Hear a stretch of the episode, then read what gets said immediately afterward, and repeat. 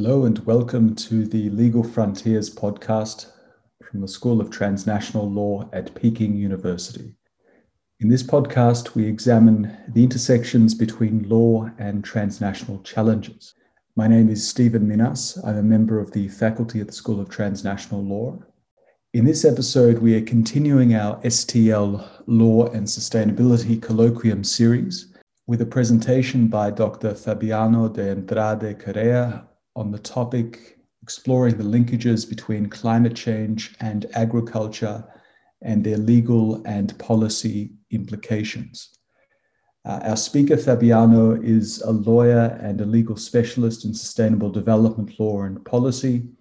Uh, he has worked as an international legal consultant, collaborating with a variety of international organizations. Uh, Fabiano obtained his PhD in law from the European University Institute and he also teaches regularly at the LUISS University in Rome in their Masters in Food Law program, as well as guest lecturing at other universities. What follows is Fabiano's presentation on the linkages between climate change and agriculture, forestry, and land use uh, in international law, including the Paris Agreement. Uh, and then we have, after that, a question and answer session. Thank you very much, Stephen. Indeed, the pleasure is, is mine to be here. Uh, first of all, greetings from Brazil, where from where I'm speaking to you today. I would very much like to be able to be in Beijing for, for this talk. It's really one of my top of, of my list of countries that I would love to visit. So hopefully once we're back to a more normal life, we could make that happen. But in any case, very pleased to, to be here and to discuss this topic with you today. As uh, Stephen indicated, uh, I'm a lawyer and international consultant and have been working and studying about climate change for quite some time. It's one of my main research uh, interests and focal areas of my work as well. And I've been in, in particular uh, starting to, to get interested in the relationship between climate change and agriculture as I've worked for several years with the Food and Agriculture Organization of the United Nations in Rome where I lived for eight years until the, the beginning of the pandemic in, at the end of 2019. This is an area that fascinates me because I think uh, it, it connects so many other areas, which from a sustainable development perspective, which is uh, a perspective that I like very much to, to have, is, is also a, you know, a super interesting uh, subject. You connect social issues with economic development, with environmental protection, and is uh, indeed one of the most prominent, I think, one of the most, most prominent areas nowadays, the, the way that we use land and, and our food systems and the environmental impact of all of that is really uh, coming to the forefront of climate discussion. So I'm, I'm very excited to, to give a small talk to you about, about this today and to also interact and see your questions and, and uh, opinions about this issue. I really divided the, uh, the presentation today in three main areas. First, I'd like to talk about uh, considerations on the environmental impacts of food and agriculture, climate change, and sustainable development. Uh, then touch upon the international climate change regime and its relation to food and agriculture. Moving finally to some challenges and options uh, for national implementation of this regime and, and legal pathways that are possible for, for addressing climate change adaptation and mitigation in the agriculture sector. So in terms of, of an introduction, I, I, have been, as Stephen said, teaching about this subject, and I always like to contextualize this topic within the broader area and the broader challenges that we are facing today. Uh, and this really starts with, uh, with what's going on in general in our planet. And I know it seems very broad, but um, even yesterday I, I watched a documentary on, on Netflix that I really recommend for those that, that have access to it, which uh, talks about planetary boundaries. And, and this also comes from a, report published earlier this year, which, uh, which addresses the fact that as, as we know, our planet, uh, planet Earth has seen various eras in its, in its development and its, in its formation as we have it today. It has been uh, pretty stable for the past 10,000 years, so to say, an era which is called the Holocene, in which uh, the natural elements of the planet came to a balance and really allowed civilization to thrive uh, based on reliable weather, which enabled reliable, reliable agriculture and the stability of life based on these natural boundaries. However, we, we've been entering slowly for the past uh, years uh, into a new era, as science has been warning us, which is called, is called the Anthropocene. Now, as you know, anthrop refers to uh, mankind. So, um, because the, of the way that we've been treating our planet, we are now living in an era in which the balance of the planet is being strongly affected by our, our actions. So, human interference has become a prominent, a major force in planetary uh, uh, interactions and, uh, and stability and balance. Of course, uh, causing an unbalance of the natural elements of the planet. So it really is something that we've never experienced before. And it really requires uh, a lot of our attention because it comes along with many challenges. Within this broader context, climate change has been consistently um, portrayed and, and warned uh, as really one of the greatest challenges and threats that we've seen in our uh, in our society. I like very much to refer to the main scientific reports about it so that we really remain focused on, on science and in reliable information. And in, in this regard, the, the reports of the Intergovernmental Panel on Climate Change are really one of the main sources to go. And already many years ago, as, as many of you may know, the IPCC is a super interesting uh, body its main work, uh, and it's something that I think is quite interesting, is to synthesize uh, science about climate change. So it really collects all scientific data about climate change produced by all over the world and, and produces what they call assessment reports.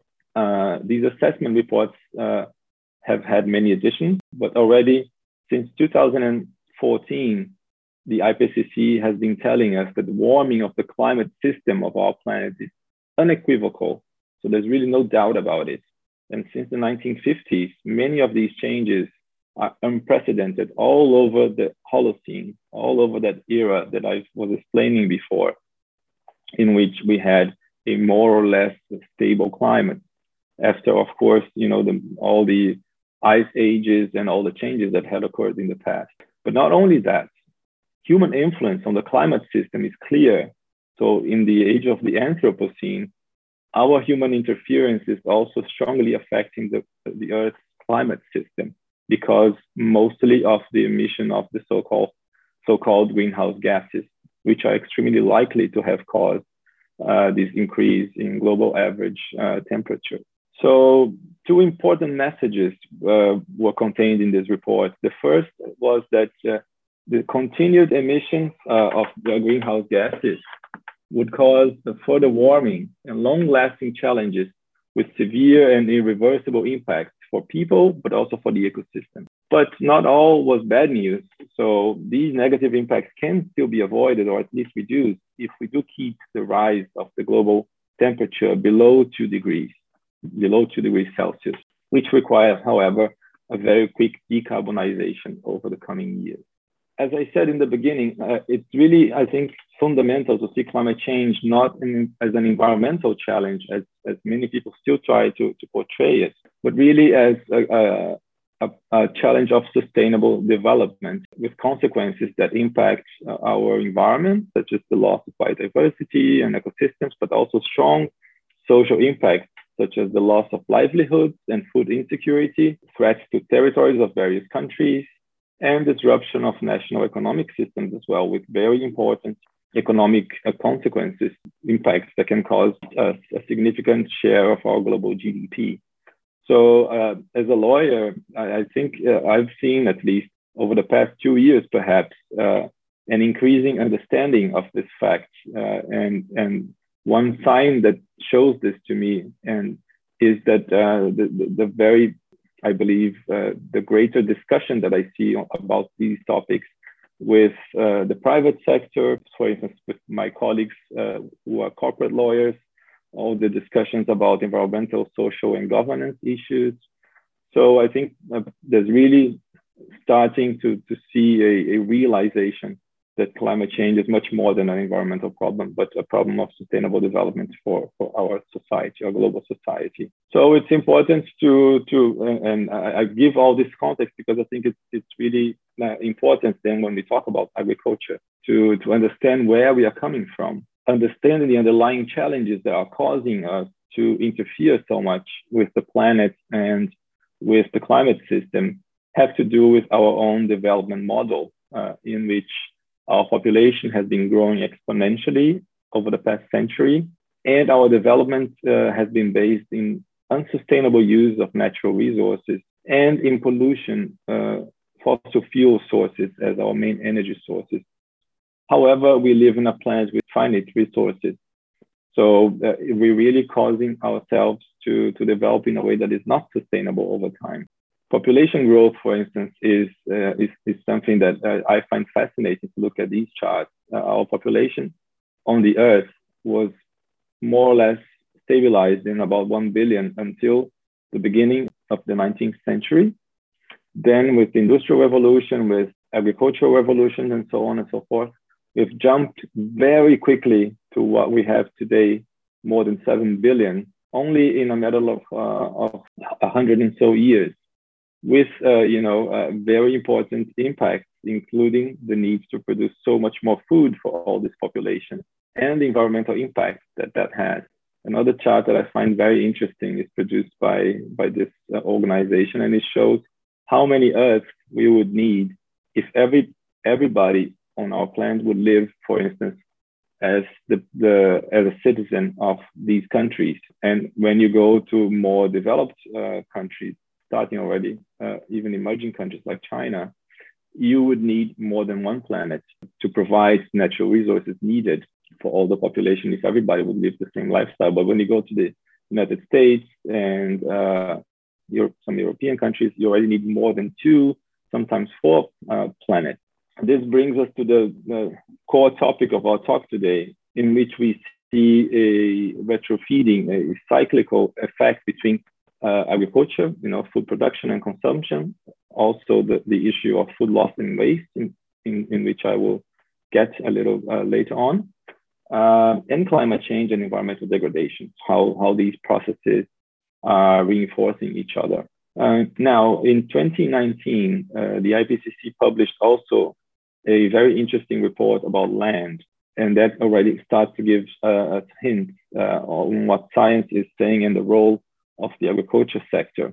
So land can be uh, simultaneously a source and a sink of greenhouse gases such as uh, carbon dioxide, CO2, uh, but it, it does uh, it does so due to several factors.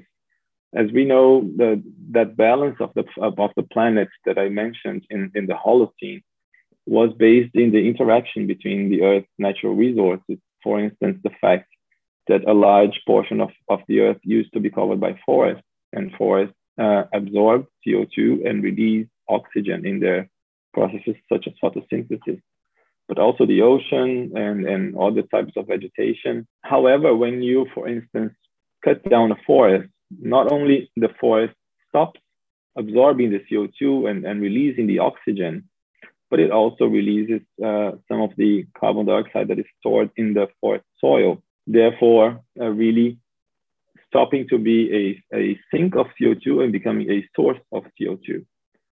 Uh, so the IPCC report of 2019 showed us that humans have directly affected more than 70% of the ice-free land surface of the planet.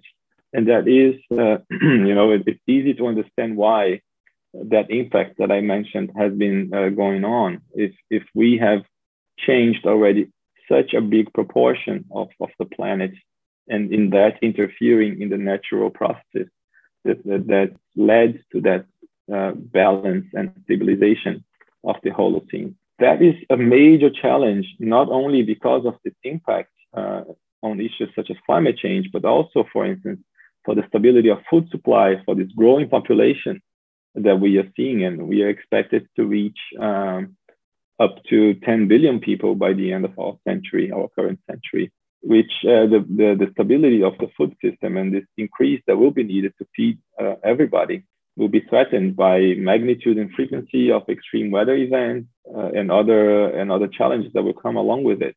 But not only that, for instance, there are other challenges such as the fact that increased CO2 concentration can also lower nutritional quality of some crops. So uh, we really are seeing a very important challenge here.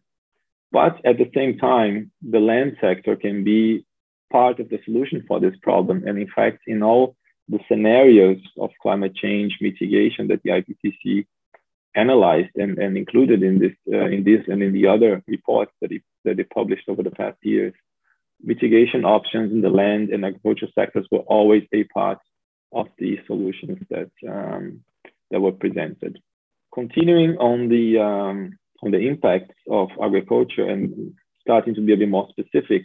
In climate change discussions, the agriculture sector is, uh, which includes as well um, crops and livestock, is combined with forestry and other land use, including land use change as well, in this acronym uh, called AFOLU. So this uh, sector combined like that is estimated to emit uh, between 23 and 24 percent of global greenhouse gases. That is a very large share coming on second spot after only after energy, but ahead of other sectors that really come to our minds uh, much uh, in a much you know spontaneous way when we talk about climate change, such as industry and transportation. You always think about using electric cars and uh, and, and optimizing energy uh, industry use and so on. But looking at the agricultural, uh, forestry, and, and, land use sectors is just as important because of this very, uh, uh, very uh, considerable share that this sector has for, for climate change emissions. That those those those figures are from uh, an FAO 2016 report that is freely available uh, online. But not only that, not only uh, agriculture and, and the land use that is needed to produce it has this enormous uh, impact in terms of emissions.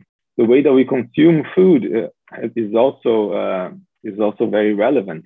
And in fact, another report published in 2015 showed that one third of global food production is either lost or wasted each year. And that is also a very, very large number, equivalent to 1.3 billion tons of edible food every year that uh, is either lost during um, harvesting processes and, and processing uh, of, of, of, the, of the materials or wasted during consumption. So really at household level. That is equivalent to an estimated uh, 8% greenhouse gas emission. So if, if food loss was, was considered uh, in itself, it would be a very big source of our emissions uh, as well. So considering everything together, the way that we produce and consume food is really at the forefront, as we, as we said at the start of, of climate change, uh, of climate change mitigation and adaptation discussions because of all these, these impacts.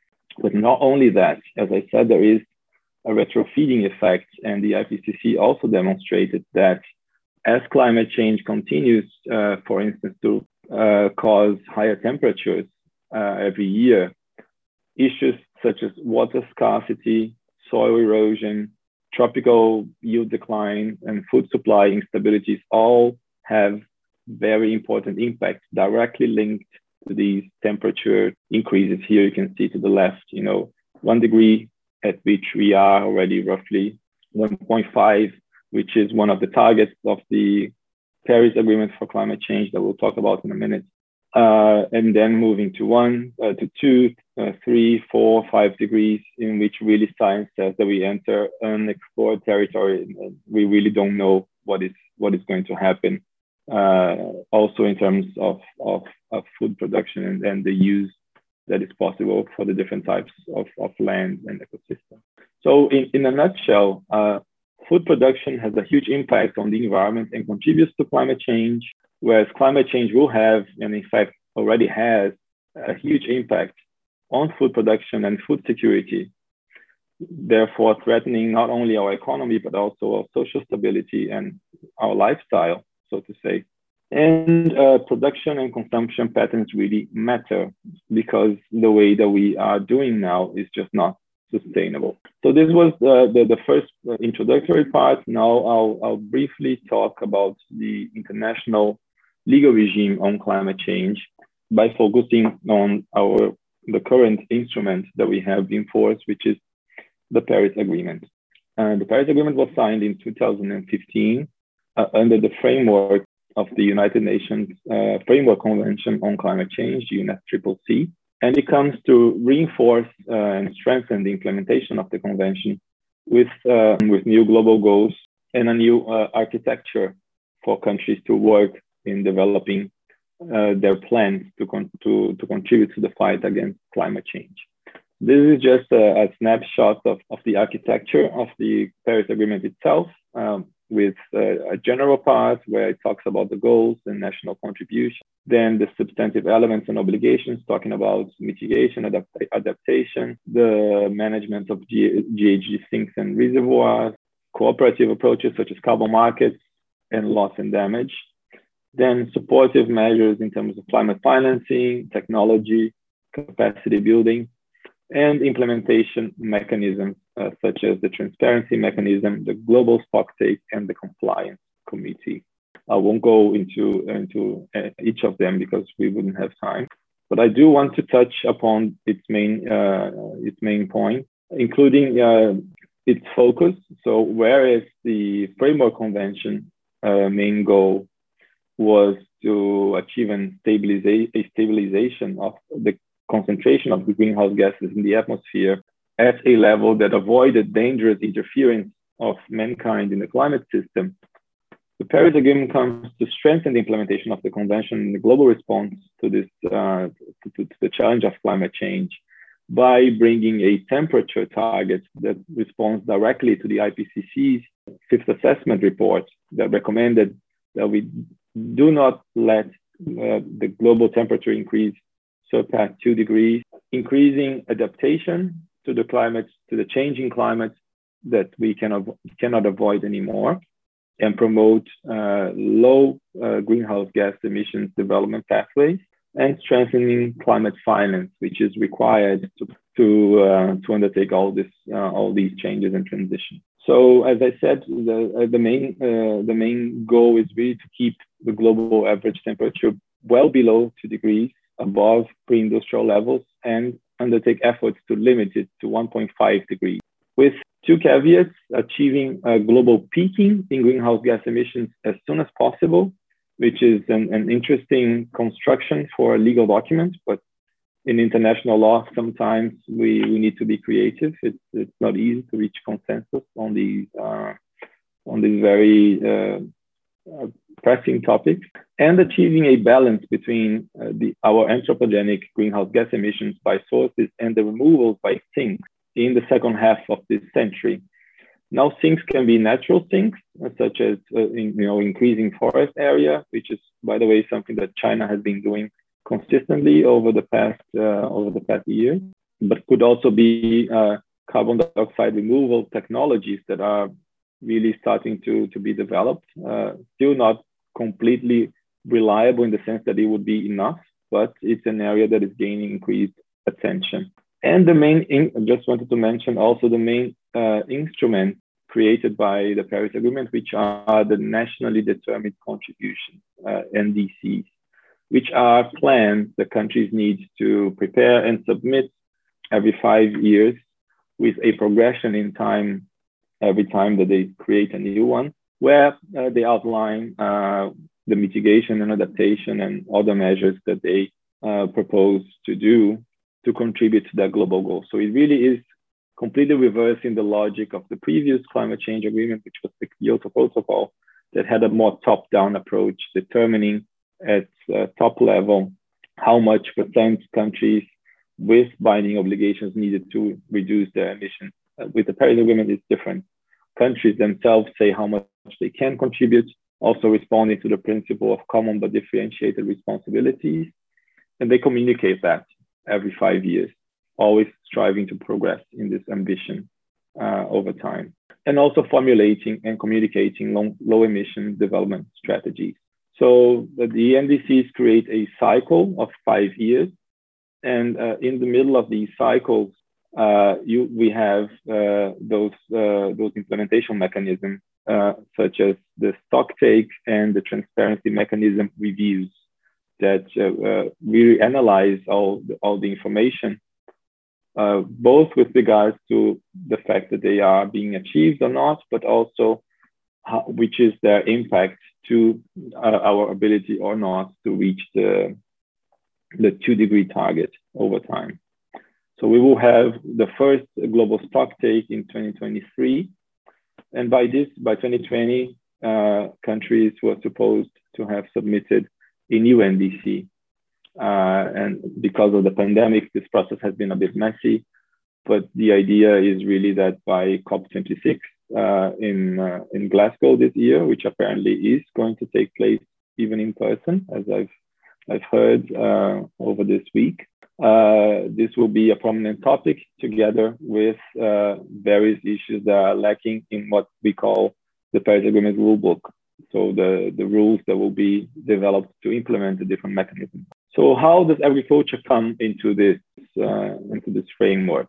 Uh, for the first time, the issue of food security was mentioned in the preamble of the Paris Agreement. So, therefore, recognizing this as an important an important uh, issue in, in the framework of, of, of, of the debate. But also, uh, as uh, a 2016 study of FAO showed, 89% of the countries that submitted an NDC uh, mentioned uh, mitigation contributions in the AFOLU sector, and 69% of countries that included adaptation measures included uh, the agriculture sectors such as crops, livestock, forestry, fisheries, and agriculture in these adaptation objectives. In addition to that, 54 countries include food security and malnutrition among the major risks they face under climate change. So it really is a sector that has very much come into the, the international discussions on climate change. How does that translate uh, into national action and, and legislation? First of all, the, the, I just wanted to mention briefly uh, that uh, all these discussions have led to different concepts and, and different ideas on how to address challenges between uh, that, that link agriculture to, to climate change. And one of them is the concept of climate smart agriculture that really aims at reorienting traditional ag agriculture policy and approaches into one that considers simultaneously and in as much as possible a sustainable increase in agriculture production and incomes, also responding to this uh, increasing need of food that uh, that we will uh, we will see because of the growing population that we mentioned in the beginning, and in there there are different uh, different uh, different options that can be considered such as conservation agriculture agroforestry and so on. Then adaptation that really needs to become a part of, of, of climate change of agriculture policy uh, to reduce the exposure of farmers to risks and increase the resilience of the agriculture of the agriculture sector and of food systems to the threats of climate change. And there are various uh, instruments that can be used, but for instance, increasing climate change considerations in zoning and land use planning, but also providing climate insurance to, to farmers. And of course, in as much as possible, trying to mitigate the emissions from the agriculture sector. So removing emissions uh, for each calorie or kilo of food produced.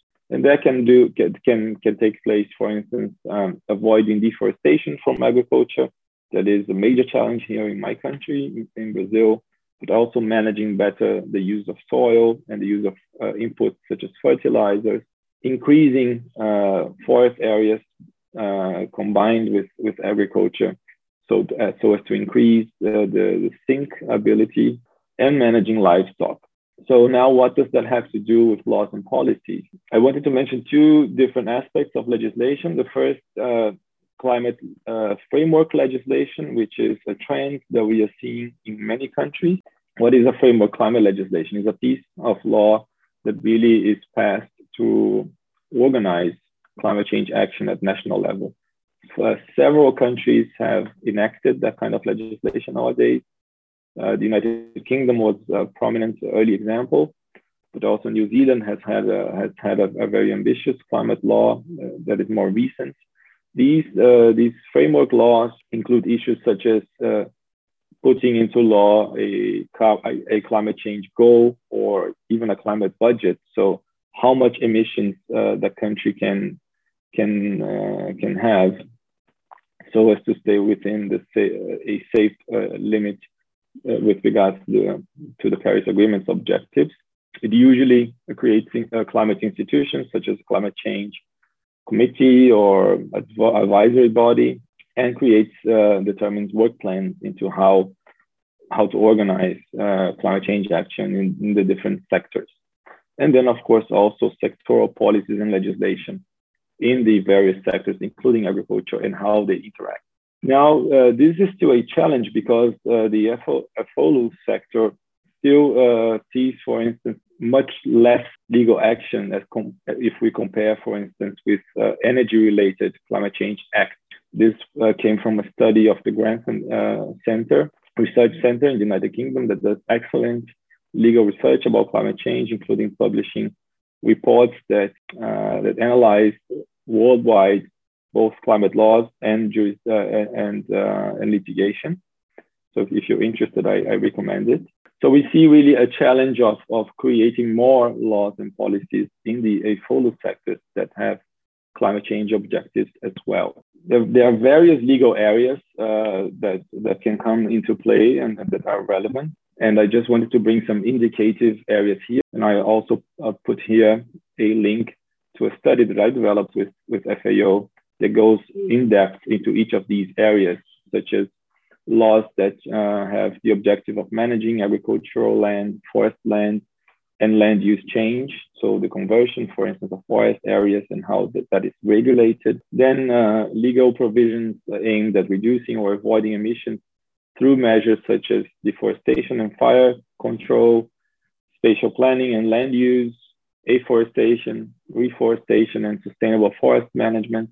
Then regulating practices that, uh, that contribute to climate mitigation, such as uh, conservation or, or, regenerative agriculture, the regulation of soils, and, and for instance, if soil can be tilled or not, uh, which has an impact in, in the ability of soil to act as a carbon sink, but also the use of fertilizers, water management, of course, which is a major topic, manure management and, uh, and GHG capture in this sector, and also incentives for climate smart agriculture, such as the inclusion uh, of emissions and removals uh, from land uh, in carbon markets and offset mechanisms, and also payment for ecosystem services. And, uh, and also other uh, enabling areas such as tenure security as a precondition for more sustainable management of natural resources.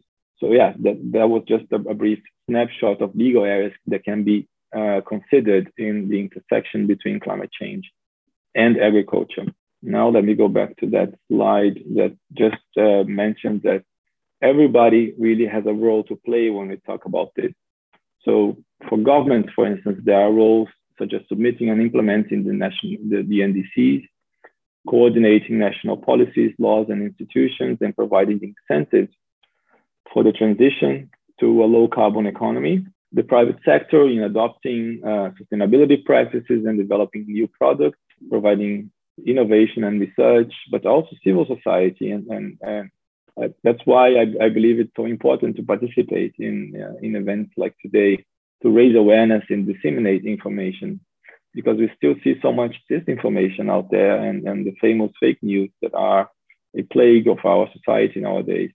I really believe that awareness and, and information are the first step so that people can um, uh, can realize that this is this is happening and it might affect everybody's lives and then change our own habits you know change can always start from us but also holding the authorities accountable for their role in, in complying with the international agreements, such as the Paris Agreement, but also with our human rights, which include the right to development, the right to food, the right to a clean environment. And this is connected to an, an increasing area that would deserve a full webinar, which is uh, climate litigation. And why is it so important to talk about this? Because all scenarios that have studied the impact of, of the NDCs uh, that was submitted to the Paris Agreement in, in between 2015 and 2016, all scenarios present pessimistic overviews for the future. So none of the studies concluded that you know the combination of measures that we've put together as a global society so far would keep us between the 1.5 and 2 degrees Celsius threshold that science warns us that is needed. Sometimes projections even pointed out to a 5.2 increase in temperature over time. And, uh, not only that, every year the UN Environment Program has been publishing the emissions gap report that show the huge gap that uh, we still see in the global emissions every year, and not even the pandemic has been able to lower lower emissions uh, consistently. So just a, a final uh, reflection uh, to close this talk because I think I'm, I'm way over time already. Uh, as I said, I really believe that information is is the first step because sometimes easy solutions uh, are out there. And even when we want to live a more sustainable lifestyle, not only people uh, are aware of the impact of the lifestyle that they lead and the food that they eat. And, and whereas, for instance, changing to a vegetarian diet is, is really advisable and will have, in general, many benefits. There are, uh, there are certain uh, vegetable foods, such as nuts, for instance, and others that are very prominent in, in modern uh, hype diets, such as the vegan diets and etc. But also can have an important environmental and climate change impact. I don't know, avocado, palm oil, nuts. So it really is important if we want to, to change and be part of, of this change that we inform ourselves as much as possible and that we pressure authorities to, uh, to act to protect our human rights and uh, and our ability to continue to live uh, in this planet in a more sustainable way. So with that, I, I close the talk uh, and thank you very much for your attention. Thank you very much, Fabiano. It's a wonderful presentation. I think you've really brought together the linkages between agriculture and both resilience, uh, adapting to climate change, but also the, the urgent task of mitigation to meet, meet those Paris Agreement targets. And I think, like so much of climate change and law, uh, we've seen here that there is an international legal framework, but also national law legislation has a vital role to play uh, in actual implementation. Uh, and just as we wait for questions, I also think it was really interesting to see those temperature increase uh, forecasts.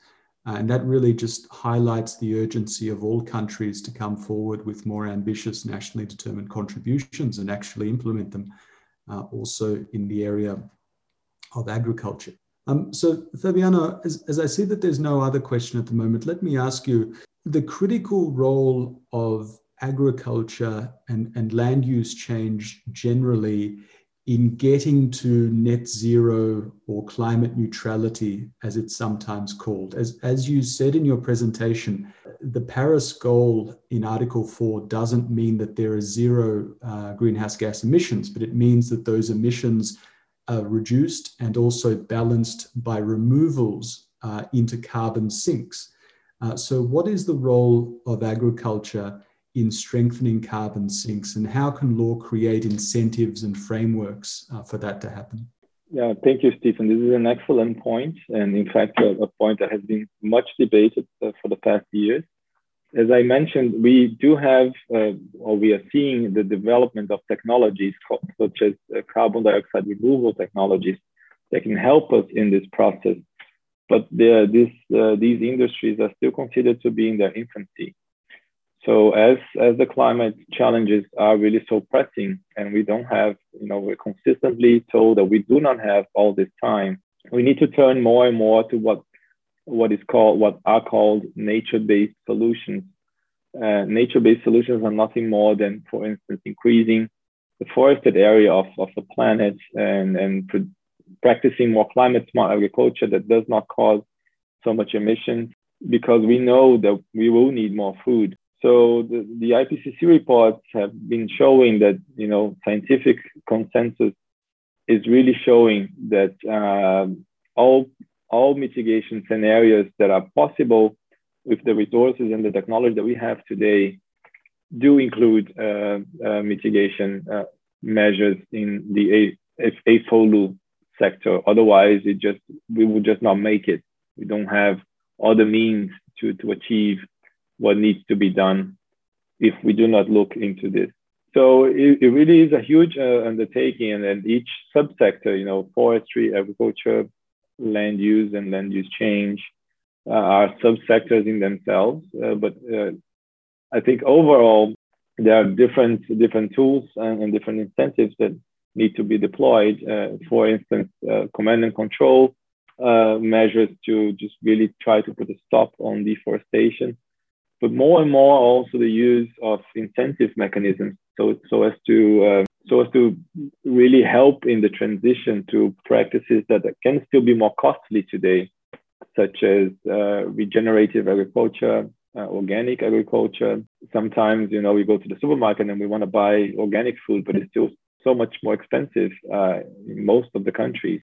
Uh, whereas I'm sure that everybody would be happy to consume organic food only if it was uh, more affordable, and it's really not for many people.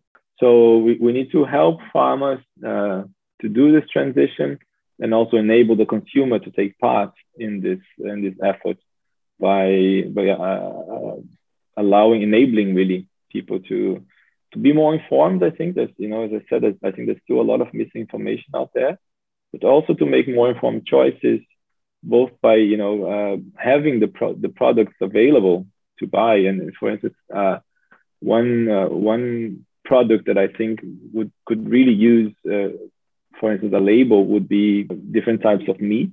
If you want, if you want to go to the supermarket and buy more sustainable meat, let, let's call it like that. Uh, in most supermarkets, you, you, still don't find that kind of information, if, if, even if you want to make that more informed uh, choice. So it really, I think, is a combination of factors that need to, to come together. May I ask a question, Stephen? Please. Thank you. Fabiano, thank you very much. This was really a terrifically interesting uh, talk on an important topic. Um, I, I, read a BBC report yesterday, and I have a very specific question about uh, beef. Um, that 6% of greenhouse gases uh, result from a combination of cattle raising and deforestation in the rainforest areas of Brazil. I've read two articles recently that address this. One was a piece in the New York Times um, recently that was quite compelling that said if we're going to have an impact on this as uh, humans, we need to stop eating beef, uh, period, and find substitutes.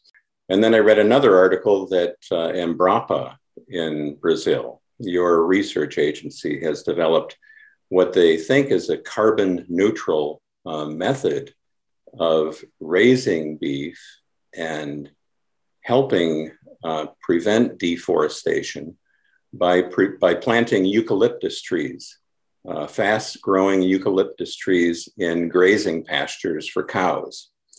Um, the trees provide shade, the grass becomes more nutritious, cows grow fatter faster, they are harvested quicker and emit less methane, and the eucalyptus trees themselves are harvested for wood. Uh, it reduces deforestation, and the overall effect is carbon neutrality if it were pervasive. Um, do you have a view on this? I mean, are we really confronting that drastic a choice between the warming we're seeing now um, in Canada and the United States and the Northwest, which are reaching temperatures they've never reached uh, before, and people are dying as a result. Um, and you know, is there a sustainable way to, to feed people, um, or do we really have to make uh, more more drastic choices in in what we eat and reconsider the livestock industry generally? And thank you again for your talk. No, thank you very much for this question, Philip, which I think is, is very important and, and interesting. And uh, I, I will reply with the caveat that I am a lawyer, not a, a scientist. And uh, these issues are extremely complex. In fact, I think uh, the complexity of the methodology and the science behind more action on climate change in the agriculture sector is, is really a challenge. And there are, you know, a full work stream in the climate change um, in the climate change negotiations that is looking into bringing more information and, and, and scientific methods into how to do this. Uh, but with that, you know, based on what I read and studied, I think again, uh, informed choices and accurate information is, is really the key because it, it is true that the world overall is increasing its meat consumption and especially developing countries as become more developed are consuming more red meat, uh, which is in many countries uh, still a, a, status symbol and so on. Now, the other side uh, of the coin is that not all beef, as you said, needs to be unsustainable. You know, I think the major challenge with beef production is that it became very industrialized and intensive and in areas that were not prone, were not ideal for the, that type of activity. So there you have a challenge of, of deforestation, which, as you said, in Brazil is probably the main challenge, but also the fact that you have artificially fed uh, animals living confined in a very uh, you know, small space uh, where it's very hard to have a natural control over what uh, the, the, way that uh, the feeding is is uh, is done and and and the manure is managed. Whereas in in other areas, and you know, I'm I'm from the south of Brazil, which is really one of the biggest biggest livestock raising areas in, in the world. We have excellent beef together with Uruguay and Argentina. You know, it's, very very famous for, for barbecue. Uh, and, and there, animals were naturally raised, you know, in grazing pastures, and, and they can become, in a way, uh, part of the ecosystem where they help with, with the management of the soil and their manure becomes a fertilizer. So uh, I think really understanding how to do this, of course, there's a certain scale to it that needs to be observed. You know, we can't continue to increase beef production and, and reducing, I think, is, is very important. But, uh, but increasing sustainable beef production in the way that it can be done can also be an alternative for people that really do not want to change their diet because that, that is also you know a cultural issue that I don't think is going to happen overnight. And and as I said also, there are many uh, many vegetarian diets that can have a big impact as well if people don't observe what they eat. You know, if you're gonna eat imported avocados and nuts uh, every day, you're also gonna be having an important environmental impact with your diet. So for me, the most you know most important thing is, is to be well informed and to be balanced in in, in, in, in the way that you make your choices and um, and lead your lifestyle. Well, perhaps I could ask you one final question, Fabiano, which brings together two of your areas of expertise. Um, at, at, an event last year, I heard an FAO colleague saying that they were looking at the applications of blockchain in climate smart agriculture. Um, so, do you, do you have any opinion on, on how blockchain can be used uh, to make agriculture more sustainable?